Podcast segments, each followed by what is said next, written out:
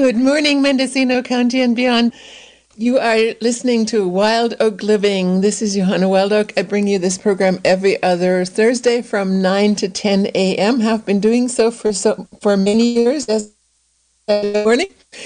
Uh, today we're going to be talking about two topics. My first guest is uh, Kathryn Bond Stockton, and we're going to be talking about genders. Her her book Genders, and it's going, all going to be about why gender is strange, and even when it's played straight, and how race and money are two of its most dramatic ingredients. It's going to be a fascinating discussion.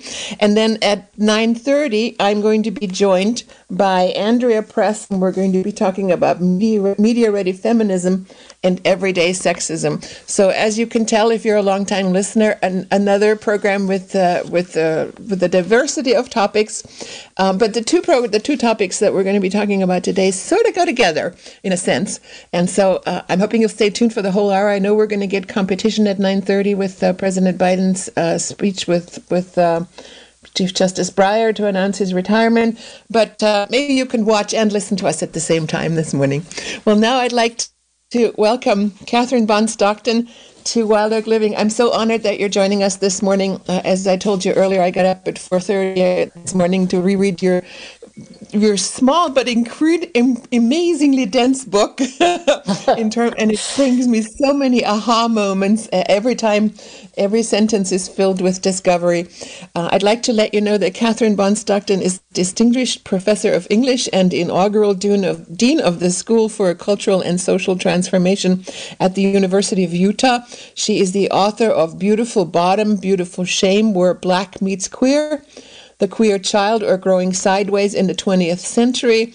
Both of those are finalists for the Lambda Literary Award in LGBT Studies and Making out finalist for the Next Generation Indie Book Award for Memoir, among other books. Thank you so much for joining us this morning, Kathryn Bond Stockton.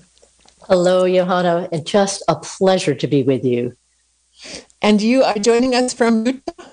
Yes, I am, from my kitchen right near the University of Utah. Oh, great. You know, we were just. We- we were chatting a bit before we went on the air um, about about your work and how you've been doing this this work for your entire academic career, and just you know not to show you know or maybe to show my sort of uh, preconceived notions. I was a bit surprised to, to learn that you're doing your work at the University of Utah, which, which you know, Utah is a fairly red state. And, and I'm, I'm just wondering, how did you get into this work? What is it like doing this work at the University of Utah? Yes, so I've been um, at the U since 1987, so for quite a long time. And I grew up on the East Coast in Connecticut and did my schooling in a very short radius, as sometimes happens, University of Connecticut, Yale, Brown and then had this offer at the University of Utah, along with many offers on the East Coast. But I couldn't get Utah out of my mind.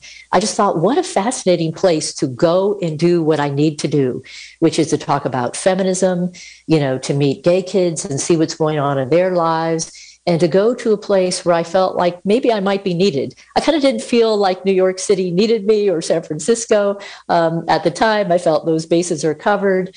But I felt Salt Lake City was a place where these conversations needed to happen. And one thing I will say is that Salt Lake is actually a very blue city, you know, in a very red state, which is not so unusual um, in our country. But I was excited to go to a place where I knew people would disagree with me. And I felt particularly to go to a place that had a religion that is a very sort of United States, you know, based religion would also be a really interesting context for talking about feminism life because the word queer was not yet being used in that affirmative way in 1987 and this is this is actually um, a really um, was was sort of my my first my first startling moment and that sort of the, the, the sub the subtitle or actually um, what says on the back of your uh, uh um, um, the the the juxtaposition of gender and queer yeah. uh, in words. Yeah, yeah, let's talk a bit about that because uh, uh before I want to get into talking about you know gender and sex mm-hmm. and race and all mm-hmm. of those mm-hmm. things. But but the startling moment that you're the, how you juxtapose those two. Yes. So for the reader of my book, they'll have to get used to the fact that I'm using queer in at least two ways. always in the book. And if you just look it up in the dictionary, it'll be all set for this about LGBTQI, right? So the ways that we might think about gay and trans specifically. But I also want that second definition that you'll find in the dictionary, the strange. Every one of us. So even though your impetus for reading the book might be I know somebody who's non binary, I know somebody who's queer or trans, or I myself are queer or trans, and I want to understand these issues better. I think the reader comes to the book thinking that their gender is normative, maybe the person who gets the biggest surprise of all, which is to say there's something about conventional gendering that is also really strange. How might we understand that? Talk more about that. Yeah. So, you know, I begin the book, as you know, with the with a line, prepare to enter a story that is yours. Because if you think about it, gender is intimate to each and every one of us, right? Gender is no more intimate to a trans person than it is to somebody who doesn't identify as trans or to a straight person in relationship to a gay person.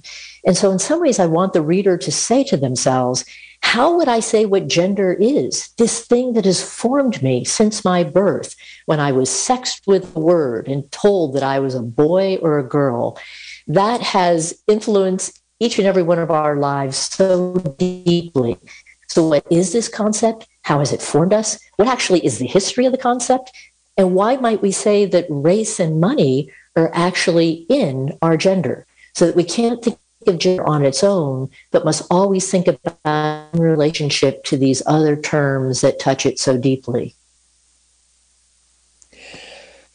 I've just been told that our video link is is a bit spotty, so I'm going to be turning off my video. Okay, shall I do that as well? But no, actually, I, I love I love being okay. able to see you, but I think I'm I'm going to stop my gotcha. video. Okay, and hopefully hopefully that will improve things. Um, so um, the the question that I wanted to address in this context that you just described is is and and you actually um, this is actually also something that that is in your little YouTube YouTube video that you did with uh, with um, your publicist. Um, you know, it starts as you just said. It starts with the with the baby's sex. You know, when a baby is born, mm-hmm. is is it a boy? Is it a girl? Even when I walk my my dog, I mean, not, you know, not is it a boy or right, a girl? Right. People always want people always want to know. You know what a gender is. You you you you, you push a baby carriage through, and unless you have yes, you, yes, you know? it's so true. It's so true. And and so um, this whole this but but in reading your book what i'm learning is is that it, that's that's just there's sort of the external um, sex characteristics mm-hmm. um, and and those are the ones we tend to focus on most mm-hmm. but but that's just one aspect right there's many more yes. layers to that yes. i'm wondering if you could explore that a bit Absolutely. So one way to, to think about things, and again, you can tell I'm a as an English professor always going to the dictionary. You know, it would be simple, I always say, if sex and gender just would keep to their dictionary definitions. So the dictionary basically says sex is biological, linked to genitals, and that gender is cultural, which would seem to make sex a kind of biological genital anchor to gender's more cultural expressions, right? Culture meaning behavior, dress, mindset. But as you yourself just alluded to, Johanna, uh, what causes trouble for that clarity is that there are actually five fetal layers to a baby's sex, and only one of which we see, and that, of course, is the newborn's genitals. So we're not seeing the other four layers of sex chromosomes, gonads, fetal hormones, internal reproductive structures, which, by the way, may disagree with each other. And based on that one layer that we see, as we all know, we shout at birth, it's a boy, it's a girl. Interestingly enough, we don't say it's a male, it's a female. So, right from the get go, we're using a gender word, boy or girl, for the newborn sex, which means that culture, in the form of a word with its massive connotations, right, lowered almost like a cone over the baby, is already of a sex that we ourselves have simplified. So, in many ways, culture is driving our view of biology. And I try to explain that throughout the book. Yeah. Un- unfortunately, I think I'm, i might have to ask you to turn off your video as well. Okay. Because I think Let it seems our that. connection is a bit stable. Okay. I enjoy seeing you. it's almost like having you in the studio. I know. Um, but I think we need to give priority to We will go with voices. Yes. exactly exactly um, so so we have these we have these layers that that you just Mm-hmm. described and and and and as you said w- what we don't see may not always correspond with what with what we do see and it's interesting one thing you one thing you also mention in your book is this interesting contradiction of um, and I don't know if I'm using your terms or not but this um, this trend in, in the in the youngest generation in the younger generation now towards a certain degree of gender fluidity Yes. um, and, and and at the same time this explosion in gender reveal parties Right, right. So it seems like two things are happening simultaneously. And maybe this paradox is not so surprising, but just in this moment where there seems to be a lot of gender experimentation, uh, a kind of explosion of the different ways that we might think about and talk about our gender, even some parents out there deciding not to sex their child at birth, right along with that is the gender reveal party, which I wonder if at the base of the gender reveal party is a kind of wish for sex and gender to be as simple as we sometimes uh, mistakenly think that it is. So that you just do the kind of aha, you have your cake, you slice it open, there's pink, there's blue, this is what I'm having. But of course, one of the things that you'll notice is it's funny that it's called a gender reveal party, right? Because it would seem like how, how could the baby yet have any cultural expression of its gender? It just came out of the womb, or it's actually still baking inside the body. Right. On So it seems like it seems like that misnomer gender driving our view of sex. It could be just too that to say I'm having a sex reveal party in relationship to a baby sounds weird just on the surface of it. so Right. it could be that because that word sex is used both for what we think of as biological sex and then also sex acts, that that made the idea of a sex reveal party uh, sound strange in relationship to a baby's body. But nonetheless, I think it is interesting that gender, again, is the term being used. And one last thing I'll say about that, if you think about it, you we all may understand that um, our genitals are almost magnets, right, for gender mythology. Think of how many gender mythologies stick to our genitals. And I would say also highly so. I think that's fascinating about how several things are happening in our culture at once a real desire to stabilize sex and gender in, in very sort of old and outdated ways and a kind of celebration and embrace of all the ways that gender is changing um, in our midst Yeah, it's such a fascinating. Do do I mean? Actually, I was going to save this question for for the end of our interview, but, but since I'm thinking about it now and I might forget later, do you sort of foresee a future when when um, sex and maybe gender is no longer plays sort of immediate role in terms of associating everybody with one or the other, or or somewhere in between? Yes, I think we're actually right with young people. I think again, often our hope is with youth, and youth are creating all these new terminologies. If you had asked me as an academic, the term non-binary, which felt like a very academic term that I, again I had used going back to 1987. If you told me that was going to catch on in the general public, I would not have said that that will. So many of the changes that we've already seen I didn't think that change would come so quickly. And given there are more and more deciding not to sex their children at birth, to wait until the child becomes a speaking person to see what the child might say about itself, I think that will produce further change. Never mind.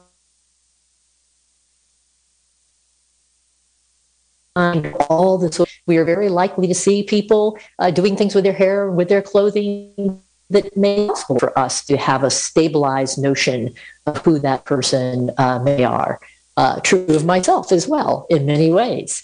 So yes, I think those changes have already come. I believe they're going to intensify. However, as we've seen with race, there will be backlash, and we're seeing that now as well. About race and also money, which are two of the t- t- topics you know that are that that that you discuss in, in the context of, of gender and sex. Let me just take a moment that that you are listening to Wild Oak Living here on KZYX Mendocino County Public Broadcasting. This is Johanna Wild Oak. This program comes to you every other Thursday from nine to ten a.m. And today, my first guest here on this program is Kathryn Bond Stockton.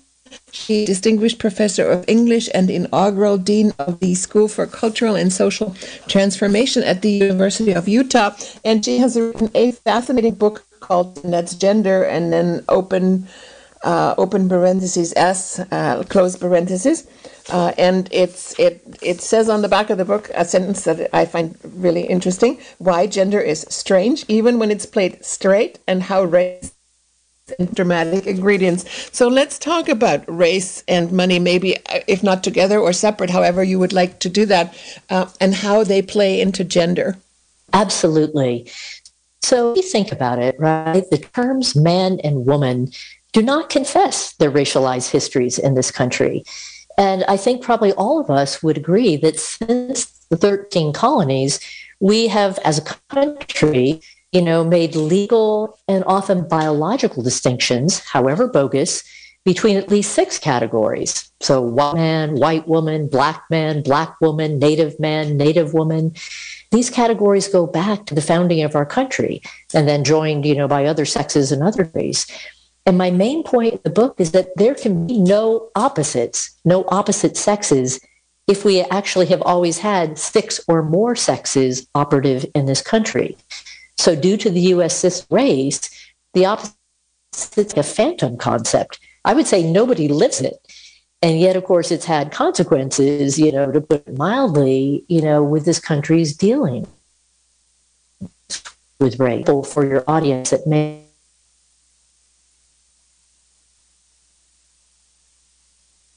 sort of right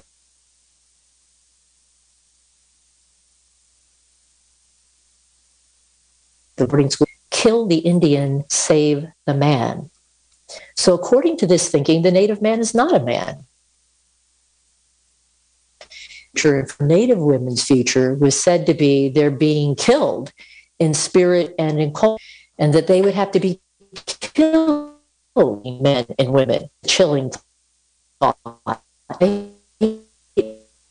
and yet, of course, we know, sort of this point, is that the game was rigged because failed assimilation was nearly guaranteed for Native folks due to skin color and graduation rates. Most kids were not graduating from school. Native men and women, and thus became failed opposites in the eyes of whites. So, in a sense, as I like to say, will my true opposite please stand up? because I don't know who my true opposite would be if I take racial history seriously in this country, as I think we should. So that's what I say um, on the point about race. And money, I'll just say a little thing and then you can see where you want to take it. You know, if you think about money, right, think about the things that you buy, the things you wear, the arrangement of your hair, the toys you buy for children. All of these things shape our gender or how we refuse it. And that's why I look at things like clothing in my book. And, and not to give too much away, but if you read the book, you're going to understand how white men are now less afraid of their pants and why it's less certain that our clothes rehearse our genitals. And much more I could say about that too. But money is obviously such a major part of our gender. So much of what we consume and buy is attached to actually performing our gender. Yeah, I, I, those both both a fascinating place. Let's jump back for a second to race. There's a fascinating picture that's in in in your YouTube video that um, um, uh, Peter Bermuda made with you, and, and I think it's it's it's this little Indian, uh, a Native American child. Yes. In its, in its uh, yes. Uh, its native mm-hmm. outfit mm-hmm. Um, with with long hair, mm-hmm. long braided yes. hair. Um, uh, uh, on the left and then on the right is a is a child of the same age, looks very similar, um, but in, in facial features, mm-hmm. but but it's it's a child in a, yes. in a suit. Um, body posture completely yes. different. Um, I, and and and that goes back to what you were just talking about the, the boarding yes. schools about because uh, if you look at the child on the left there's and, and this was actually sort of the background to my question there's no ra- no way to really tell is this quote unquote a boy right, or a girl right uh, and on the right it's very clear if we if we look at it through the lens of our cultural assumptions that this is supposed to be a, a, a child who's a, who's a boy a yes. male child yes and i think johanna you're putting your finger right on it that gender norms in our country have been white norms, right? The way that we think about the categories man and woman and who fits them have been very much according to white normalizations, which is exactly why I say, um, just factually, we haven't had two sexes, right? If we if we have these white norms, then we can see how they were never fitting people coming from other places and coming from other countries, right?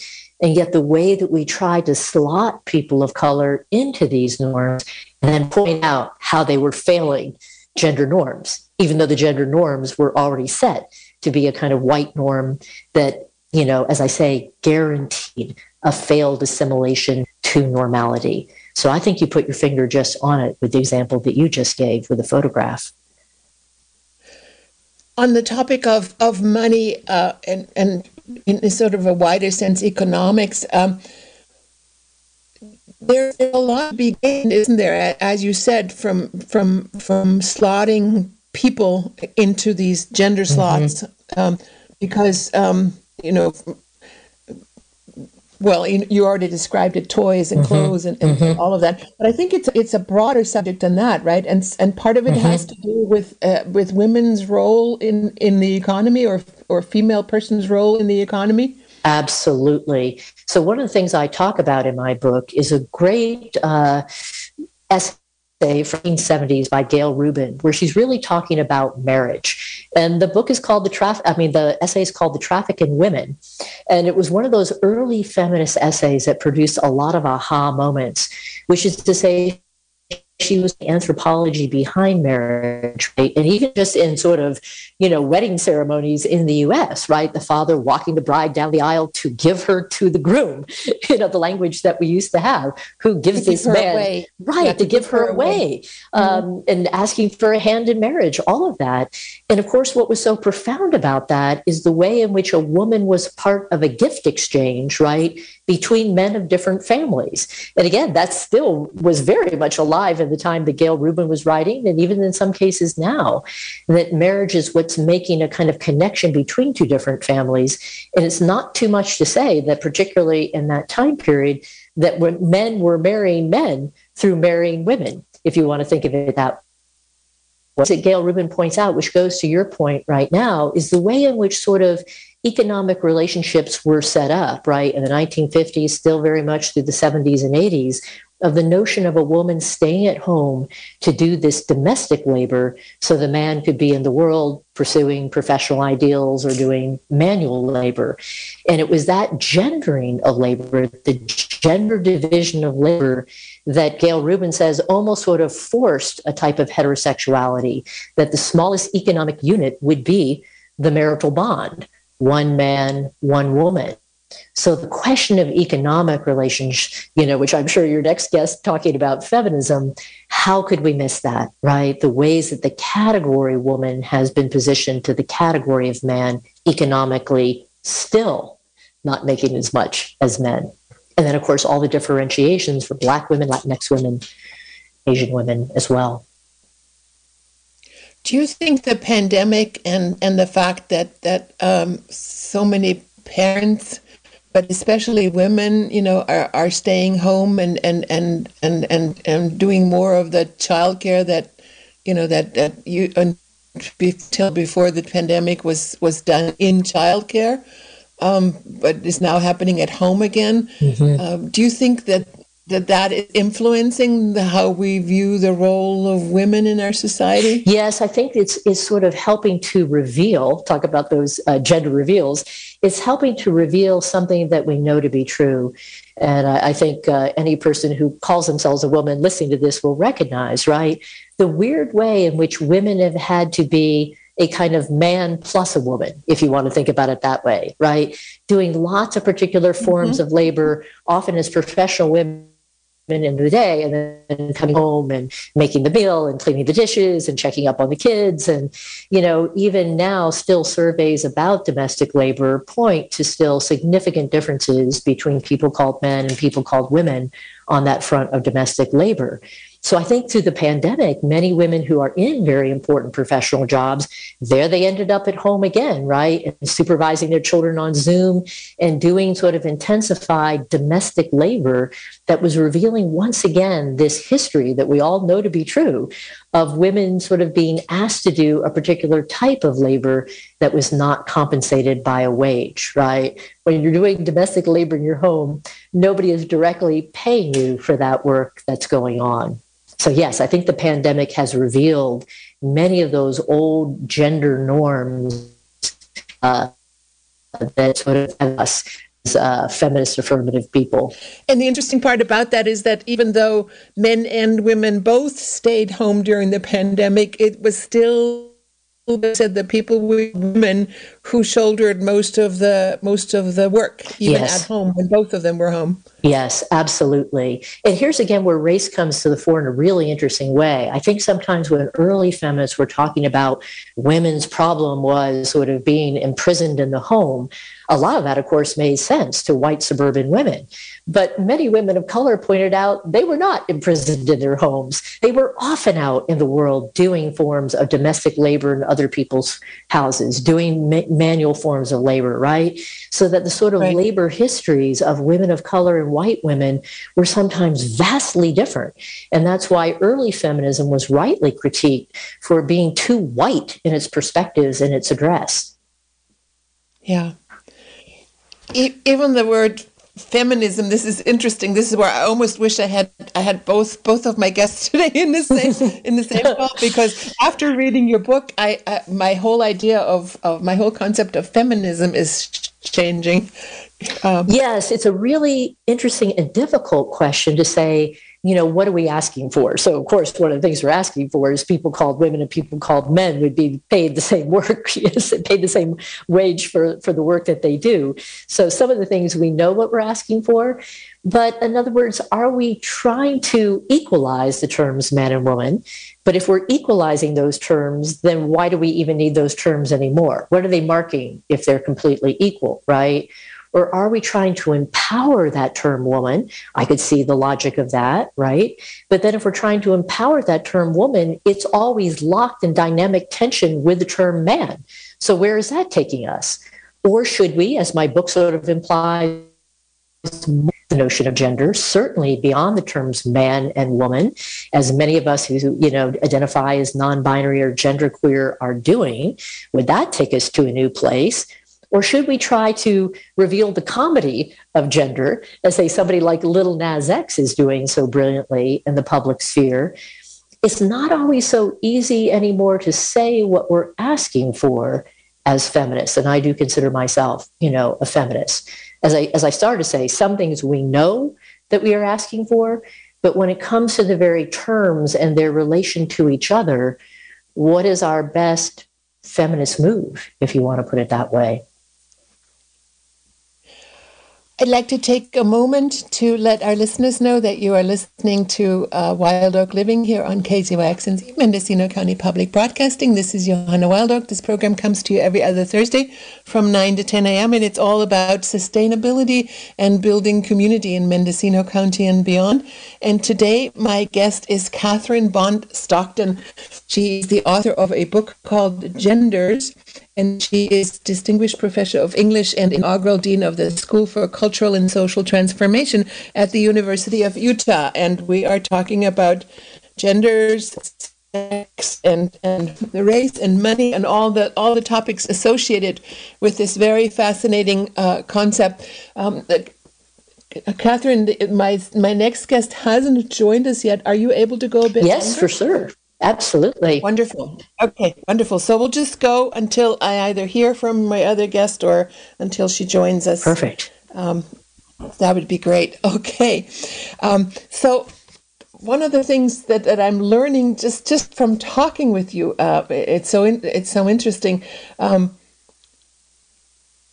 this whole this whole concept of men and women and and and as you said, um, you know, in, in a wider sense, white men, white women, black men, black women, native women, black native men. But, but this, but if you reduce it, if you boil it down to the whole concept of men and women, I mean, we're already in this conversation using the term people we call women. yes. people we call men. Yes. where, where is that going to lead us? Yes, I think, you know, we again are already here happily. Um, as I always try to point out, you know, issues of trans life and non binary life and genderqueer life have been going on for a very long time. It's just that happily now, I guess, you know, the general public is, is thinking and talking more in these terms. But I think the problem for the terms man and woman is the way that we have locked them into a scheme of opposites, right? And that's where so much of the harm comes. First of all, making that decision for a child at birth, which is going to affect them dramatically. That's one problem. But maybe the last thing I'll say, since I see your, your guest is here, it's not just that we lower a cone over the child and then kind of leave it up to that person to get this massive cone off of them, but you could also say that we cut babies in half when we sex them as boy or girl. It's almost as if we're making them half a human being since we're conceiving of these sexes as opposites of each other, you know, in some way. And that's, of course, supposedly why heterosexuality was deemed natural. This notion that men and women were thought to be seeking their missing half and thus becoming whole through marriage or sex. But notice how complicated and difficult that idea is and why feminists wanted to push back against that. Because if we're saying that women are opposites of men, men were always getting the attributes of human being.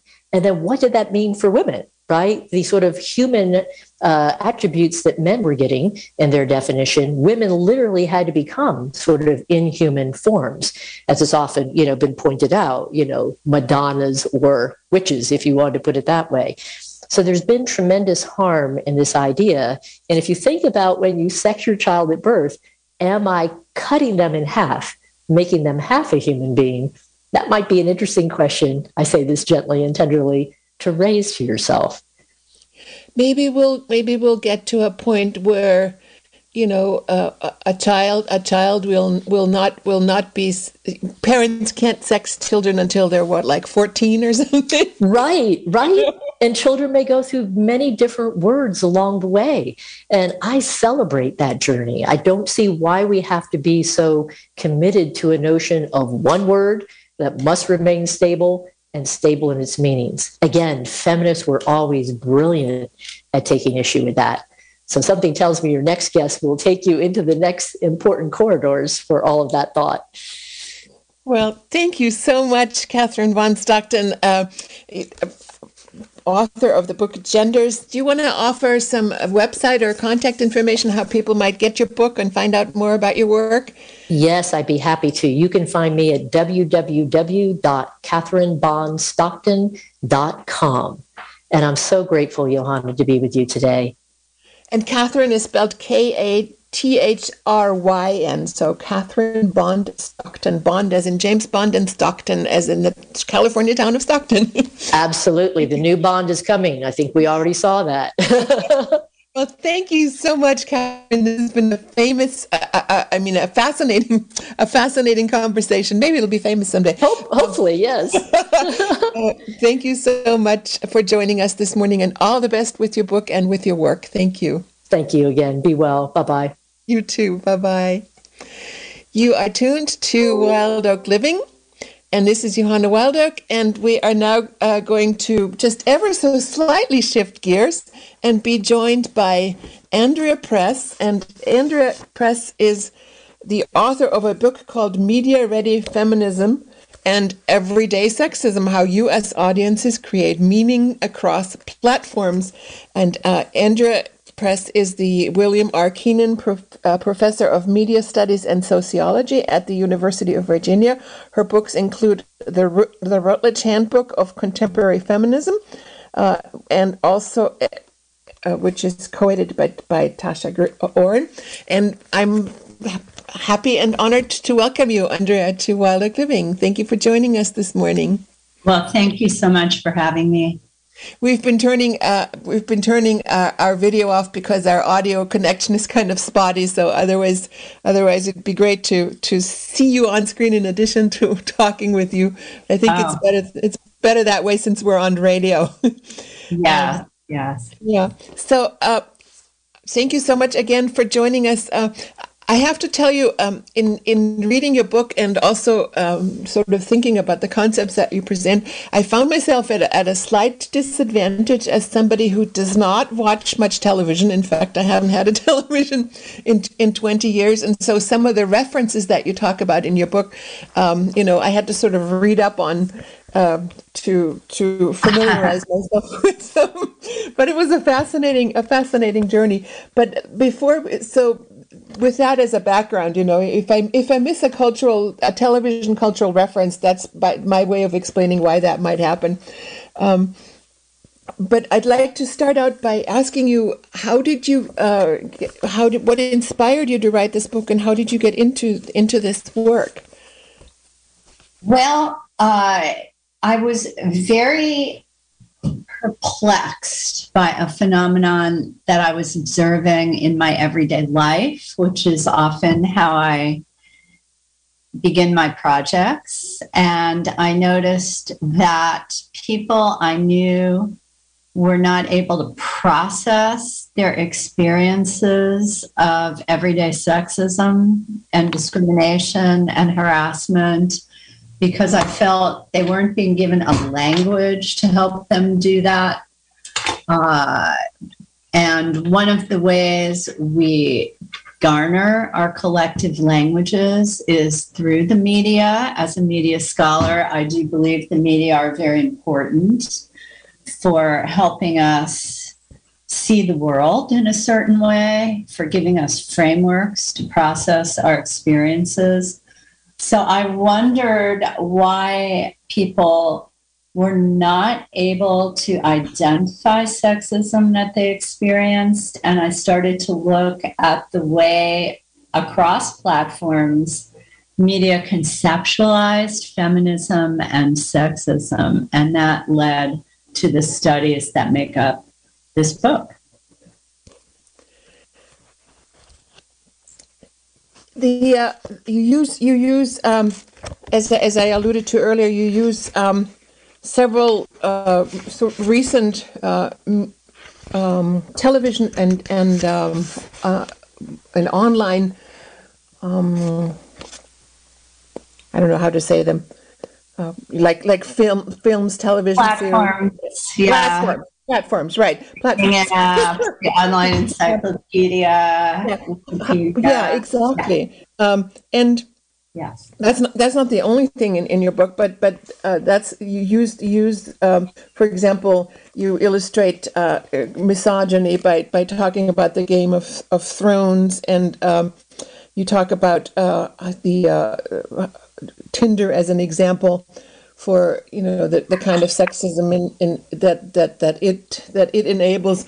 It's in i don't it, there's, there's a lot to talk about and, and we only have about 17 minutes left so I, I actually would like to leave it up to you to to to decide which one of the many concepts that you illustrate in your book we want to delve into because um, we certainly won't have time to talk about all of them. Where well, would you like to go? you know game of thrones is very interesting because it was interpreted by critics and also by audiences as both very feminist because it had a lot of very strong women characters, it had rulers who were women, uh, but also very sexist because there was an enormous amount, uh, even for popular television, of sexual violence shown, and the women tended to be hypersexualized, even in a media environment that does uh, sexualize women as a matter of course. And so we wondered how audience members received these conflicting representations that women were powerful, yet they were hypersexualized, and violence against women was ubiquitous. And we wondered how could they process such conflicting ideas? And what did this mean for the way they processed events in their lives? And so we found that viewers actually ignored to a large degree the hypersexualization and the violence. They seemed rather used to these norms and they did tend to focus more on the images of strength. There were also uh, some very innovative uh, images of women as not entirely cisgendered, women with uh, a lot of masculine characteristics, warriors, hunters, women uh, with a lot of power. And that made an impression on viewers. They were fans of these non cisgendered women and women with alternative sexualities in the way the show represented people. So there were moments of liberation. There were moments that were very progressive on a show that was also very sexist. And in a way, this parallels women's lives today. I was just thinking that, yeah, exactly. We have a lot of opportunities for advancement that are relatively new over the past several decades for women in our society who have been blocked in their advancement in a lot of ways and harassed and um, limited in what they can achieve. And many of those limitations, with the help of the feminist activist movements, have been lifted. Yet we still experience barriers, what scholars call the glass ceilings in many fields and ubiquitous harassment as the Me Too movement brought to light. And we, uh, Francesca Tripodi, who co authored this book with me, we are extremely heartened to see a national conversation beginning around issues of sexual harassment and assault. And I think that is the beginning of being able to uh, limit these experiences that unfortunately affect many women in our culture. One, one of the other concepts that, that you that you use to illustrate uh, um, the points that you're making in the book is is the, the, the is Tinder and the role of women on Tinder and how it how it actually um, sort of reinforces structural sexism as opposed to offering a platform for women to to be you know to act in a more in a more liberated manner. I wonder if yeah. you can talk about that. Yes, thank you for bringing that up. Tinder was a very interesting case study because, of course, dating apps have become more and more ubiquitous in uh, the dating world. And we wondered what women's experiences uh, using these apps was. And what we found there and overall actually in dating was were limits to people's ability to actively consent to sexual activity and tinder reinforced that and so uh, what we saw with tinder was that women would swipe right, which is the way you indicate interest in a meetup. But when you swiped right and you engaged in a meetup, it was very difficult not to consent to sexual activity. There was an underlying assumption of implicit consent even when women did not want to offer consent. And that was problematic, we thought. There was something in the structure of this dating app that undermined our ability to offer active consent to sexual activity. And that was a problem.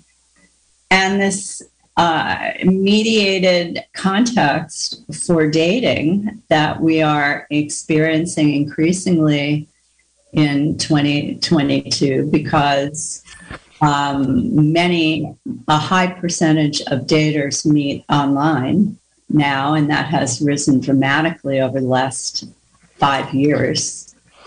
Uh, every age, not just young people, but basically every age. Every age, exactly.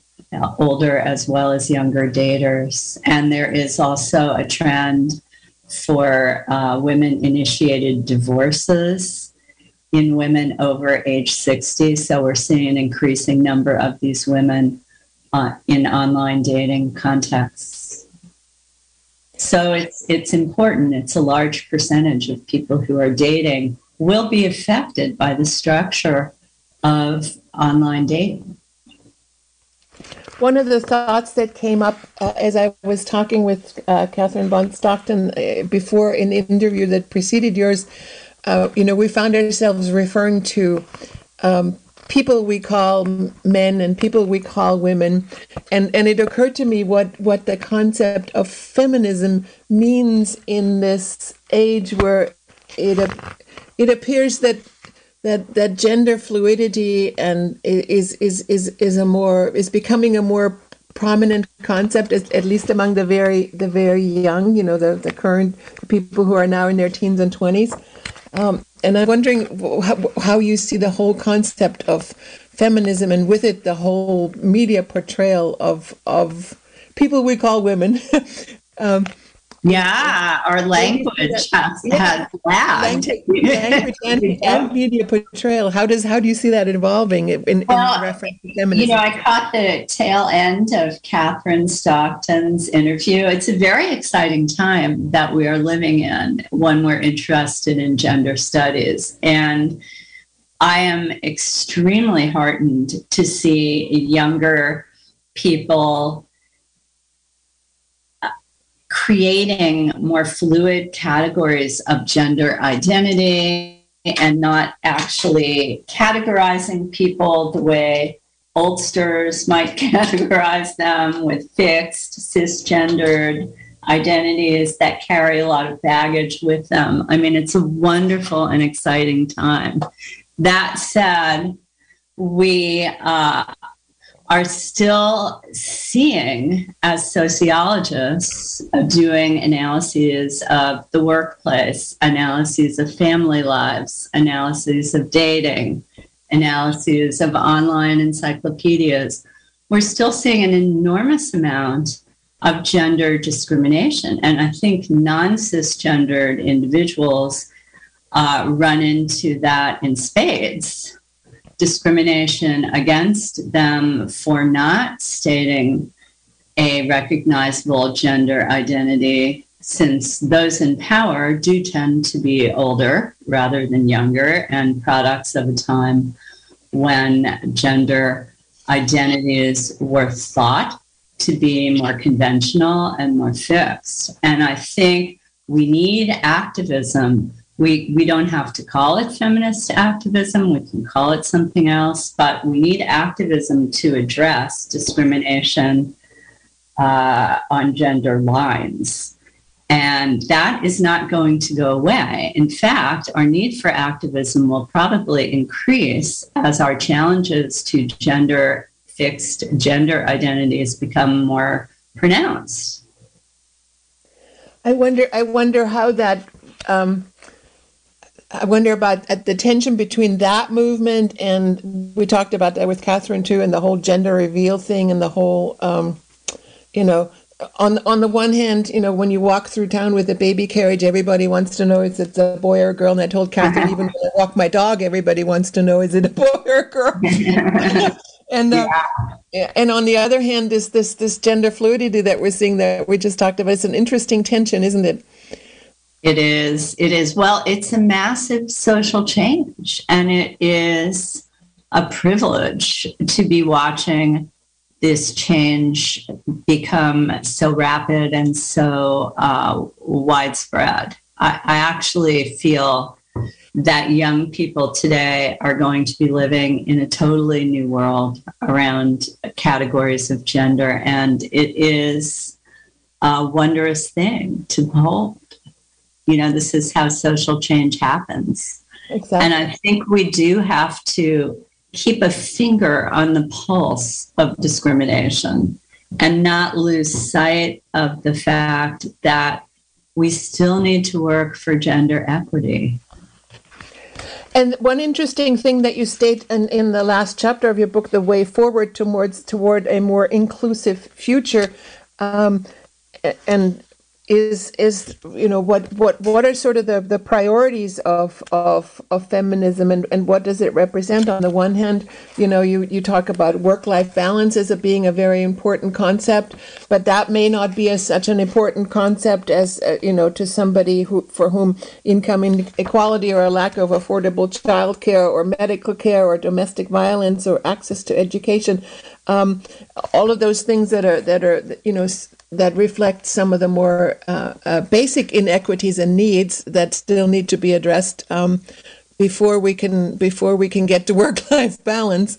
Well, I um, think all of those issues are part of work life balance. I mean, right, they're all part of women's lives that mitigate yeah. against them having safe happy, successful lives where their basic needs are uh, provided for and where they're able to avoid all levels of violence. I mean, work life balance is not something just wealthy people pursue. Work life balance is something we can't avoid. We all have lives and we all, it, for the most part, uh, unless we're born wealthy, for the most part, we all have to work in those lives. Right. Very few people are born wealthy enough to escape that one.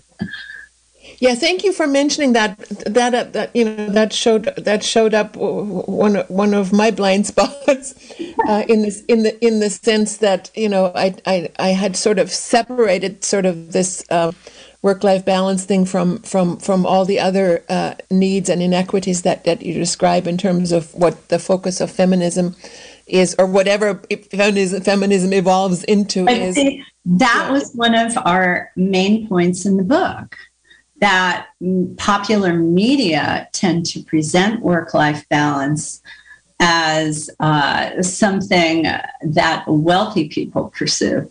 You mm-hmm. know, it tends to present it uh, as it just tends to picture a wealthier upper middle class middle class people pursuing work life balance. And it tends to ignore the problems of those less affluent, less educated, less privileged. And that was one of the issues we discuss in our introduction when we talk about the Me Too movement. You know, it is women in low wage work that have the fewest resources to turn to to combat harassment and assault that they experience in the workplace. And many of them experience harassment and assault in the workplace. But these are the women least able to afford losing their jobs. Um, many support this, many of them have fewer alternatives in the workplace. And so the media tend not to want to address the problems of those women. They would rather talk about uh, beautiful actresses trying uh, to get lead roles in Hollywood films. And of course, they're experiencing assault and discrimination and harassment as well, as we all learned in media coverage of that movement.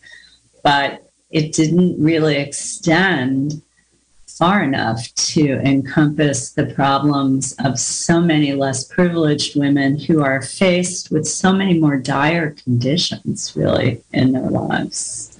Right, right. Yeah. Yeah, thank thank you for, for pointing that out. That that is that is interesting. Um, it makes I guess it makes for less attractive quote unquote media coverage. Well, it's not media ready. So, one of the things we talk about in the book is this concept of media ready feminism.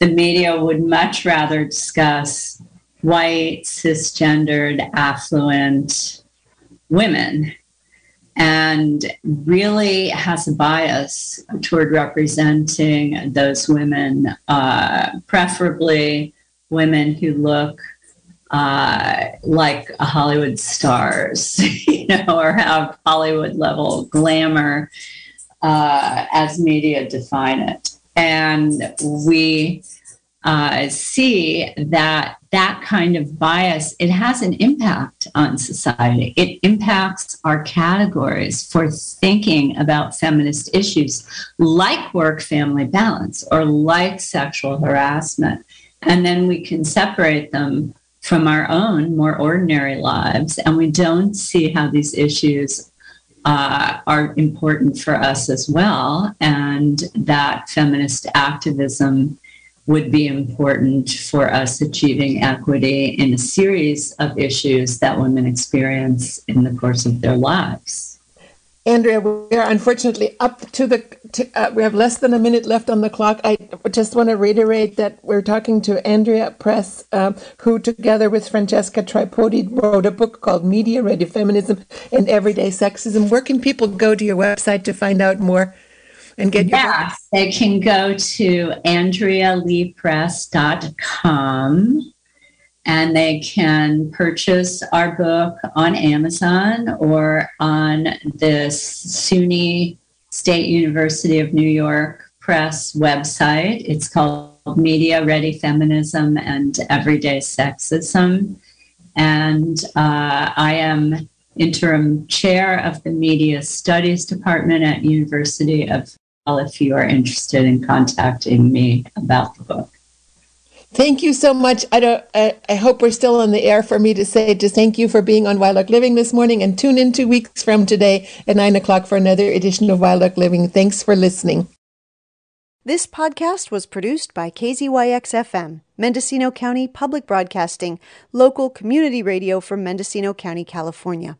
If you enjoyed the program and you'd like to hear more, in Northern California you can tune in anytime to KZYX at 90.7 FM in Philo, KZYZ at 91.5 FM in Willits and Ukiah, and 88.1 FM in Fort Bragg.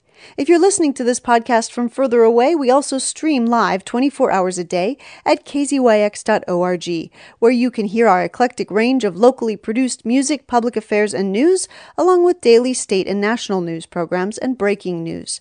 You can also find out how to become a member to keep KZYX on the air. Thank you for listening.